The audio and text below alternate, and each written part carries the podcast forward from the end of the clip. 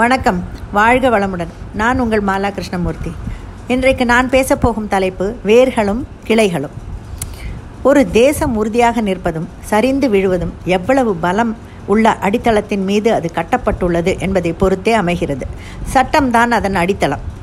சட்டங்களின் ஞானமும் நேர்மையும் பாகுபாடு அற்ற முறையில் அந்த சட்டங்கள் செயல்படுவதும், சட்டங்களை மீறினால் கடுமையான தண்டனையில் இருந்து தப்பிக்க முடியாது என்பதுமே ஒரு தேசத்தின் எதிர்காலத்தை நிர்ணயிக்கிறது.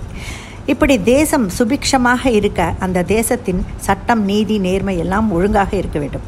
அதுதான் நாட்டின் வேர் என்று ஒப்பிடலாம். அடித்தளம் திடமாக இருந்தால் கிளைகள் எல்லாம் பலமாக இருக்கும், செழிப்பாக இருக்கும். ஒரு செடியோ மரமோ கொடியோ அதன் ஆதாரம் வேர் தான். மண்ணின் வேர் கீழே செல்ல செல்ல செடியோ மரமோ கொடியோ மேலே மேலே வளர்கிறது, படர்ந்து கிளைகளை பரப்புகிறது. ஒரு மரம் சிறந்த மரமா இல்லையா என்பதை யாரும் மரத்தை கேட்டு தீர்மானிப்பதில்லை. அந்த மரம் கொடுக்கும் பழங்களை வைத்து தான் மரம் சிறந்ததா இல்லையா என்று ஊரார் தீர்மானிப்பார்கள். அதே போல தான் நீங்கள் சாதிக்க பிறந்தவரா இல்லையா என்பதை நம்மை கேட்டு இந்த உலகம் தெரிந்து கொள்ளாது. நம் சாதனையை வைத்து தான் உலகம் நம்மை எடை போடும். மனிதனின் நம்பிக்கை என்பது தொடக்கத்தில் ஒரு சின்ன செடி. அதை ஆரம்பத்தில் யார் வேண்டுமானாலும் வெட்டிவிடலாம். அதுவே ஆழமாக வளர்ந்து விட்டால், வேர்கள் அகலமாக படர்ந்து விட்டால் நம்பிக்கை விருட்சத்தை யாராலும் வெட்ட முடியாது. நம்மை பற்றிய நமது நம்பிக்கைகள் ஆரம்பத்தில் சின்ன செடிதான். நம்மை கேலி பேசுகிற கூட்டம் ஒரு ஆட்டு மந்தை தான். கொஞ்சம் மசந்து விட்டால் அந்த ஆட்டு மந்தை நமது நம்பிக்கை செடியை மேய்ந்து நாசமாக்கிவிடும்.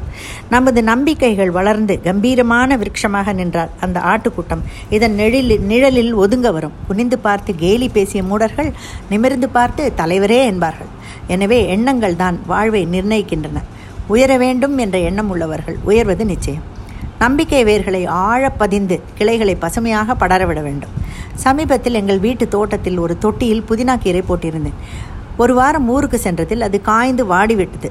சரி, பிடுங்கி எடுத்துவிட்டு புதிதாக நடலாம் என்று எடுத்தார் என் கணவர். தோண்ட தோண்ட அதன் வேர் தொட்டியின் கீழ் வரை படர்ந்து மண் என்பதே இல்லாத அளவுக்கு வேர்கள். இந்த சின்ன புதினா செடி எப்படித்தான் தன் வேர்களை இத்தனை ஆழம் வரை பலமாக விட்டிருக்கிறது என்று ஒரே ஆச்சரியம் எனக்கு. அந்த புதினா செடியைப் போல மனிதனும் இளம் வயதிலிருந்தே நல்ல பழக்க வழக்கங்களை வளர்த்து கொண்டால் பின்னால் நெறிமுறை தவறாமல் வாழ்நாளை கழிக்கலாம் என்பது என்னுடைய எண்ணம். ஈரமுள்ள மனமே நல்ல தோட்டம். அதில் நல்ல எண்ணங்களே பலமான வேராகும். அதில் பூக்கும் நறுமணம் பொருந்திய பூக்கள் நல்ல வார்த்தைகள் தாம். நற்செயல்களே நல்ல கனிகள். மன சந்தோஷமும் சாந்தியும் நமக்கு கிடைக்கும் நல்ல பயன்கள். நன்றி, வணக்கம்.